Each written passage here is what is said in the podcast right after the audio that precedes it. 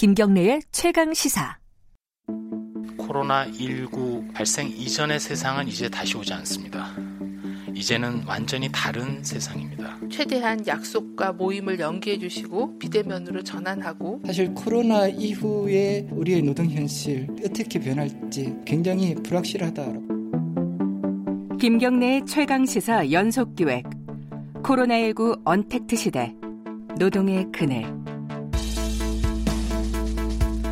네, 어, 이번 주에 연속 기획으로 보내드린 어, 부분입니다. 코로나19 언택트 시대 노동의 그늘 오늘 마지막 시간인데 이 코로나19 관련해서 이게 뭐 코로나19는 뭐 방역 당국의 어떤 어, 책임이겠죠. 이 앞으로 대응하는 건. 하지만 코로나19를 통해서 우리가 지금까지 어, 있는데도 잘 몰랐던 부분들이 많이 보여집니다. 그 고강도 저임금 노동을 하고 있는 분들의 목소리 그리고 위험, 안전 이런 위, 어, 부분들이 어, 들춰지고 있는 거죠. 이것들을 어떻게 해결을 해야 될지 주무 장관이십니다. 이제가 고용노동부 장관을 스튜디오에 마지막으로 좀 모셔서 어, 이 부분을 좀 여쭤보겠습니다. 안녕하세요. 예, 안녕하십니까? 어, 멀리까지 나와주셔서 감사합니다. 예. 이 코로나19는 아까 말씀드렸듯이 이제 방역당국이 이제 컨트롤하고 있는 거 아니겠습니까? 그죠? 근데 고용노동부도 뭐 일, 일, 직접적으로 이제 일자리가 줄기 때문에, 그죠? 그, 그 부분에 대한 고민이 제일 크실 것 같고, 그리고 안전 문제, 여러 가지 가 있을 것 같아요. 어떠십니까? 요새 가장 좀 중점적으로 관리하고 계신 부분들이? 어, 저희 노동부에서 어, 제일 일차적인 정책 관심사는 이제 고용 상황이고요. 일자리, 예. 일자리 대책입니다. 그에 따라서. 어, 그렇습니다만 또 방역과 관련해서도 저희가 네. 사업장의 방역에 대해서는 저희가 담당을 하고 있습니다. 그래서 음. 여러 가지 지침, 방역 지침도 저희가 음. 전파하고 네. 사업장에 대한 지원, 지도도 하고 있습니다. 아, 그 방역 지침 말씀하셨으니까 그 얘기부터 좀 해볼까요? 이게 처음, 처음에 이제 초창기에 콜센터가 터졌잖아요. 예. 그죠? 그리고 저희들도 이제 어 엊그제 이제 콜센터에 직접 일하시는 분 연결도 하고 스튜디오에 모셔서 얘기도 들었는데 이게 방역 지침이 제대로 잘 안 지켜진대요 현장에서는 왜 그러냐면은 원청하고 하청하고 이게 굉장히 나눠져 있어가지고 원청의 책임이 잘 안 간다는 거예요. 그럼 하청에서는 돈 때문에 안 해주고 원청은 책임 없다고 안 해주고 그러면 일하는 사람들만 이제 안전 어, 위험에 좀 노출되는 거 아니냐 이런 어, 불만이라고 할까요? 그런 그 얘기들이 많이 있더라고요. 이거 어떻게 좀 파악하고 계세요? 이 특히 콜센터 같은 경우에 원하청 관계에서 일을 하십니다. 대부분의 그렇죠. 경우에. 예. 특히 원하청 관계에서 일을 하실 때는 사실은 원청의 역할이 굉장히 중요합니다. 그래서 음. 저희도 어, 코로나 19와 관련돼 있는 방역 지침 예. 모든 사업장에 대해서 원하청 관계의 경우에는 원청이 하청 협력업체의 근로자들의 방역을 위해서 네. 여러 가지 지원을 해주라는 그런 지도를 계속하고 있습니다. 음. 그래서 이 콜센터의 경우에도 어, 사실은 지난 3월 초에 이제 구로역 콜센터 네. 거기서 이제 집단 감염이 발생했지 않습니까? 네. 그래서 그때도 어이 콜 콜센터에 대해서 전체적으로 저희가 일제 점검도 하고 했습니다만 네. 그 중에서도 특히 원하청 관계가 어 원화청 관계 속에서 일을 하시는 대형 콜센터 업체들이 네. 있습니다. 어, 그리고 그런 부분들이 이제 금융이나 특히 금융 보험회사, 네. 신용카드 회사 이런 데가 많이 있습니다. 이런 데의 경우에는 저희가 어, 저희가 직접 하기보다 어, 그 업체의 소관 감독관청들이 있습니다. 그 소관 음. 감독관청들이 그 원청 업체 분들을 다 불러서 한번 간담회도 하고 음. 그래서 그분들의 협조를 얻어가지고 여러 가지 어, 좀 작업 환경 여건도 개선하는 그런 조치를 했었습니다. 근데 그게 어, 간담회도 하고 그런 걸 촉구하는 건 좋은데 결국 이제 책임의 문제, 법적인 책임이라든가 처벌의 문제라든가 이런 것들이 좀 어, 엄격하게 만들어져야지 원청에서 신경을 쓰지 않겠느냐 앞으로도 물론 그렇습니다. 네. 어, 그런 문제 때문에 어, 2018년 2018년 12월 달에 정기국회에서 산업안전보건법이 전면 개정됐었죠. 예, 예. 전면 개정되면서 원청한테 원청의 작업장 안에서 일어나는 모든 산 산재와 네. 관련해 가지고는 책임을 지게 하고 거기에 네. 대한 예방 책임을 줬었습니다.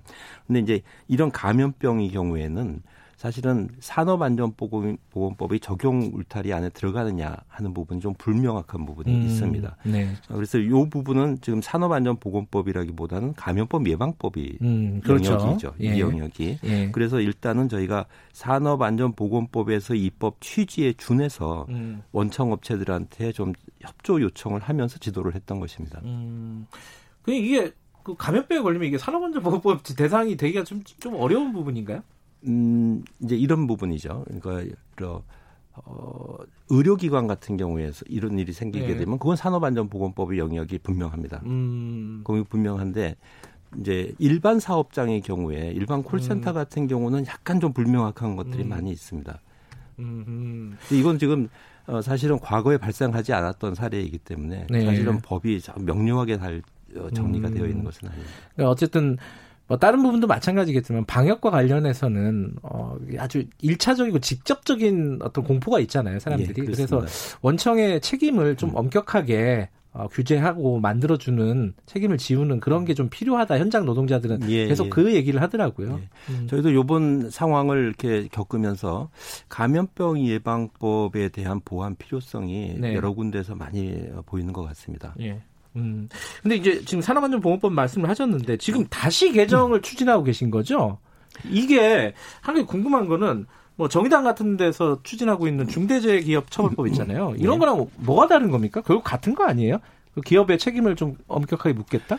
그런 취지는 같죠. 네. 어, 취지는 어, 중대재해기업처벌법이 이제 입법 요구가 입법 필요성에 대한 말씀들이 나오는 것이 산재가 발생, 산업안전보건법을 위반해 가지고 산재가 발생해서 네. 특히 사망사고 같은 중대재해가 발생했을 경우에 기업에 대한 처벌이 좀 강화돼야 되겠다. 네. 네. 또는 경영 책임자에 대한 처벌이 좀 강화돼야 되는 거 아니냐. 이제 네. 이것 때문에 시작한 것이지 않습니까? 네. 그런데 어, 중대재해기업처벌법의 경우에 최근에 다시 국회에 제출된 법안이 있는데 그 법안은 약간 과거 내용을 좀 수정을 한 음. 것으로 보이고요. 과거의 법안 같은 경우에는 이제 그 당시 국회 법사위에서 여러 개 검토 의견 나오고 네. 보면 몇 가지 법률적 쟁점들이 있습니다. 음. 우리나라 형사법 체계하고의 정합성 문제와 관련해서 음. 그래서 그런 문제들이 있었기 때문에 그것은 별도로 아마 검토가 필요한 거인 것 같고 음. 법무부에서 검토하는 것 같습니다. 그 분야는 네. 저희는 이제 그런 입법 필요성과 관련해서 현행 법 가지고도 일단 네. 어 저희가 어저께 어 국민들께 이렇게 발표드린 예. 내용은 전면 개정되어 있는 산업안전보건법에도 여러 가지 가중처벌 규정들이 많이 들어가 있습니다. 네. 요것조차도 아직 그 법원에서는 어, 잘 적용이 안 되고 있기 음. 때문에 네. 법원과 검찰청과 협의해서 개정된 산업안전보건법의 실효성을 좀 높이자. 음. 그거대로 좀 해달라. 네. 반영해서 해달라라는 그런 말씀을 드린 것이고 그리고 어 최근에 제기되는 입법 필요성과 관련해서 개정된 법안을 저희가 쭉 검토를 해보면서 조금 보완이 필요한 부분이 있겠다라고 해서 몇 가지를 어떻게 이제 산업안전보건법을 연말까지 개정하겠다고 말씀드렸습니다. 그 어떤 사망사고라든가 중대재해가 발생했을 경우에 어, 법인의 어떤 과징금을 물린다거나 예. 이 부분을 좀 신설하겠다는 거죠. 그렇습니다. 어. 예. 근데 그게 좀 그것도 부족한 거 아니냐. 이게 이제 어, 법인의 과징금 정도로 해결이 될 문제냐 이게 그, 그것 때문에 지금 어 뭐 그게 없어가지고 이 뭐랄까 이게 사람들이 뭐, 뭐 예컨대 어, 화재 사건으로 음. 이천 물류센터 화재 같은 이런 것들이 벌어진 것이냐 과연 어, 좀 약한 음, 거 아니냐는 비판은 그 어떻게 보십니까? 그 부분에 대해서는 네. 좀 이런 부분에 대한 이해가 필요한 거인 것 같습니다. 네. 우리나라 어, 형법에서는 네. 우리나라 형법에서는 어, 법인에 대해서는 네. 우선 범죄 능력을 인정을 하지 않습니다. 음. 어, 그렇기 때문에 어, 어떤 산업안전보건법을 위반한 어떤 행위자, 예. 행위자가 있고요. 그러면 그 행위자는 자기 행위에 대한 처벌을 받는데 예. 그 사람이 처벌을 받는 받을 경우에 법이 이 법인이 이 사람에 대해서 어 이렇게 하지 말라고 하는 어 예방 조치를 해야 되는 주요 음. 임무를 음. 위반하지 위반한 경우에만 예. 이제 벌금을 받게 돼 있습니다. 그러다 보니까 그 법인의 경우에는 벌금 대상에서 많이 빠지는 경우가 많이 음. 생기게 되는 거죠. 그래서 과징금으로 예, 그래서 거군요. 이제 경제 음. 그래서 이제 과징금의 저희가 검토를 하게 된 것입니다. 근데 CEO들의 책임 부분 이 부분은 어떻게 정리가 되고 지금 있습니까? 현행 산업안전보건법에서도요. 그 예. 아까 제가 핵위자에 대한 책임입니다. 예. 만약에 어떤 산업안전보건법이 위반 문제가 생겨가지고 중대재해가 발생했다. 네. 이런 경우에 지금 경영 책임자의 경우에도 이 위반에 대한 책임이 확인이 되면 처벌이 됩니다. 확인하기가 참 어렵잖아요. 그 부분이 제일 포괄적이어야 문, 되는데 그 부분이 제일 문제고요. 예. 그 부분이 제일 문제여서 이제 아마 중대재해기업처벌법에서 이제 그 부분을 그렇죠. 포괄적인 책임을 예. 부여하는 형태로 접근을 하는 것인데 요 부분이 이제 우리나라 형사법 체계하고 관련해서 음. 이게 어, 책임주 입장에서 보면 과잉 책임이냐 하는 음. 그런 논란이 있는 것 같습니다. 그래서 이 분야는 좀 법리적인 검토를 하고 계시다. 것 같습니다. 정세균 총리가 그 얘기 했잖아요. 그 고용노동부 장관 뿐만 아니라 뭐 다른 분들한테도 마찬가지지만 직을 걸고 이 문제를 해결해라. 예, 예. 뭐, 예 알겠습니다. 예, 부담스러우시겠어요. 이거 이 부분은 어쨌든 이게 사람 목숨과 관련된 문제이기 때문에 이건 조금 더 적극적으로 해결해 주시는 게 좋을 것 같고요. 그리고 저희들이 일주일 동안 나눴던 얘기 중에 가장 큰 얘기 중에 하나가 특수고용 문제입니다. 이게 예.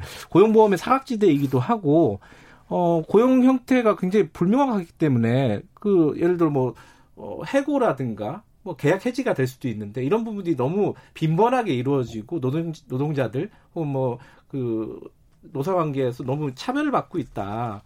이 부분은 어떻게 해결을 하실 건지 좀 큰 틀에서 먼저 좀 말씀을 해주세요. 어, 특고분들의 경우에는 사실은 임금 노동자 지금 노동법 체계는 네. 어, 19세기부터 시작해가지고 임금 노동자들을 보호하기 위한 법 체계로 형성이 되어 왔습니다. 그런데 네. 이제 최근 현대 요 사회로 오면서 지금 말씀하신 어, 그런 고용 형태가 많이 발생하고 음. 전통적인 자영업자도 아니면서 임금 노동자도 아닌 그렇죠. 중간 영역에 계신 분들이 이제 많이 늘어나게 음. 됩니다. 그래서 이 부분 이분들에 대해서 어떻게 일하는 동안에 보호를 받을 수 있느냐 하는 부분에 대해서는 사실은 모든 나라가 고민을 하고 음. 있고요. 저희 나라도 이, 이 부분에 대해서 가장 정책적인 관심사가 있는 부분이고 네. 저 전체적인 좀 큰 틀에서 말씀드리면 어, 사회적 대화가 사실은 필요한 분야입니다. 그래서 음. 이 분야에 대해서는 경사노위 네. 그리고 일자리위원회에서도 각자 음. 노사가 참여하는 여러 가지 대화 틀이 작동하고 있습니다. 좀 구체적으로는요, 이 고용보험에 특수고용 노동자들이 들어갈 수 있게끔 지금 진행은 되고 있는 거죠? 예, 그렇습니다. 어, 어느 어느 정도 수준까지 너무 좀 좁은 거 아니냐? 전체 특수고용 노동자들 중에 너무 일부만 들어가는 거 아니냐? 비판도 있더라고요. 음, 그 부분은 네. 조금 약간 오해가 있으신 그래요? 것 같고요. 예. 어, 우선 어, 특고분들에 대해서 고용보험을 확대 적용하자라는 네. 논의는 어, 사실은 언제부터 시, 저희가 본격적인 검토가 있었냐면 2017년부터 음. 어, 고용보험 제도 개선 TF라는 걸 만들어서 네. 어, 정부도 참여하고 전문가도 참여하고 노사단체도 참여해서 네. 한 벌써 몇 년째 어, 구체적인 실행 방안을 만들어 왔습니다. 어, 여기서 어, 논의의 출발점은 어디에 있었냐면 어, 특고에 대해서 산재보험이 지금 적용되고 있는데 산재보험은 네. 어, 사업장의 농무 전속성이 있는 특고에 대해서 적용하는 네. 걸로 규정이 되어 있었습니다. 그래서 고용보험의 경우에는 이 전속성을 풀자라고 음. 해서 출발을 했었고요. 어, 그래서 어, 특고에 대한 특고의 고용보험 확대 적용되는 법안이 음. 20대 국회 때 이미 제출되어 있었었는데 그 중에서 이제 지난 20대 국회 마지막 임시국회 때 네. 어, 이제 특고의 경우에는 약간 쟁점들이 좀 있습니다. 그래서 네. 그 특고는 21대 국회에서 좀 논의하는 걸로 음. 약간 미루고 예술인에 대해서만 먼저 적용했습니다. 예, 예술인의 경우는 특고의 관점에서 보면 어떤 고용 형태냐면 프리랜서의 형태입니다. 예.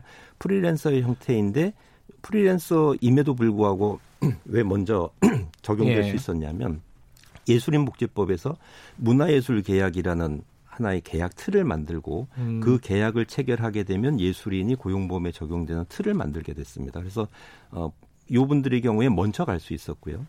어, 특고의 경우에는 다시 이제 21대 국회에서 법안을 제출해서 연내 법안을 마련할 것입니다. 그러면 네. 이제 제가 말씀드린 것처럼 전속성 을 뺐기 때문에 네. 어, 사실은 특고 특고에 해당하시는 분들이 포괄적으로 여기에 들어가실 수가 있습니다. 다만 음. 보험의 관리 체계의 문제가 있기 때문에 저희가 그건 국세청이랑 좀 협의하면서 관리 틀을 만들고 거기에 알겠습니다. 따라 직종은 단계적으로 확대해 갈 것입니다. 정민 고용보험제도는 이제 음. 대통령도 얘기를 한 건데 그죠?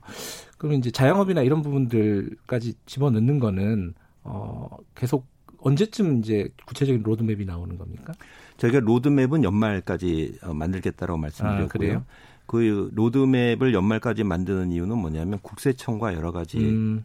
좀 협의할 것들이 있습니다. 그래서 그걸 네. 토대로 해서 로드맵을 만들게 될 것입니다. 좀 미시적으로 보면요, 이제 특수고용 노동직 중에 이제 저희들이 인터뷰를 한 순위 요새 이제 많이들 얘기가 되고 있는 직종이 이제 택배 노동자들입니다. 워낙 네. 이제 과로에 시달리고 있기 때문에. 근데 뭐 과로는 과로다 치고 치더라도 이분들의 가장 큰 위험 뭐냐면 그 법적으로는 뭐 계약 해지겠죠. 이제 본인들이 느끼기에 이제 해고 같은 형태가 되는데 그런 것들이 너무 쉽게 이루어지고 있다. 약간 불평등하다 이 계약 관계가 음. 이 부분에 대해서는 좀 고용노동부에서 좀 대책이라든지 이런 부분들이 좀 있습니까? 근본적으로는 이분들의 경우에 네. 어 권익 보호를 위한 법적 근거가 좀 필요한다고 생각을 합니다. 네. 그래서 지난 20대 국회 같은 경우에 생활물류 서비스 산업 발전법에 네. 그런 권익 보호를 위한 법적 근거를 놓고 그 안에서 계약 기간이라든지 계약 음. 해지할 때의 사유라든지 네. 또는 어, 부당 행위를 금지하는 이런 내용을 거기 담았거든요. 네. 그래서 근본적으로는 이런 법안 제정이 아마 필요하다고 저희는 생각하고 있고요. 음. 그런데 이 법 이 제정되기 전에는 어떻게 할 거냐? 네. 요 분야는 저희가 택배 노동자 같은 경우에는 택배 노동자들의 적용되는 표준계약서를 지금 만들어가고 있습니다. 아, 그래요? 직종별로 그 표준계약서에 이 법안에 담을 만한 내용들을 음. 다 담아가지고 그걸 가지고 서로 계약을 해서 서로 계약 관계를 표준화시키는 그런 음. 작업을 하고 있습니다. 아직 그 표준 계약도 없군요. 택배 쪽은 그죠? 어, 그렇습니다. 미비하군요. 그런 어떤 제도적인 설계 자체가 어찌 됐든 간에 어 그런 어, 법 개정도 준비를 하고 계시고 그 불평등 계약을 개선하기 예. 위한 준비하고 계시고 그 전에는 표준 계약 같은 것들을 지금 만들고 있다 예. 단기적으로 보면은 그건 좀 기다려서 나중에 좀 나오면은 다시 한번 얘기를 해보도록 하고요. 어 마지막으로요. 지금 이제 어, 노동자들 뭐 안전이나 이런 부분들이 과거에 비해서 굉장히 사회적인 화두로 떠오르고 있는 게 사실입니다. 고용노동부의 전체적인 입장을 국민 여러분께 간, 간단하게 말씀을 해주시고 마무리하는 걸로 하죠. 예. 어, 산업안전, 특히 산업안전과 관련해서는 네. 뭐 국민적인 관심사인 것 같습니다. 네. 어, 저희가 어, 지금 산업안전보건법이 전면 개정이 되어 있고 전면 네. 개정된 취지 자체가 원청위 어, 자기 사업자의 자기 사업장에 발생하는 모든 네. 산업 안전과 관련돼서 총괄적인 책임을 지는 것이기 때문에 이 법을 산업 현장에 어, 의 법이 취지대로 적용시킬 수 있도록 그래서 노동자들이 좀 더 안전한 환경하에서 일을 할 수 있도록 최대한 노력해 가도록 하겠습니다. 알겠습니다. 오늘 나와주셔서 감사합니다. 네, 감사합니다. 어, 이재갑 노동부 장관이었고요. 어, 저희들이 한 주 동안에 어, 코로나19를 계기로 해서 저희들이 새롭게 볼 수 있었던 어떤 노동의 현장, 어, 간호노동, 콜센터 노동, 택배 노동 현장 얘기 들어봤는데요. 한 주 만에 뭐 이것들이 어, 문제가 해결되지는 않죠. 앞으로도 계속해서 저희들이 관심을 가지고 얘기를 해 나갈 것을 약속을 드리겠습니다. 김경래 최강시사 듣고 계신 지금 시각은 8시 48분입니다.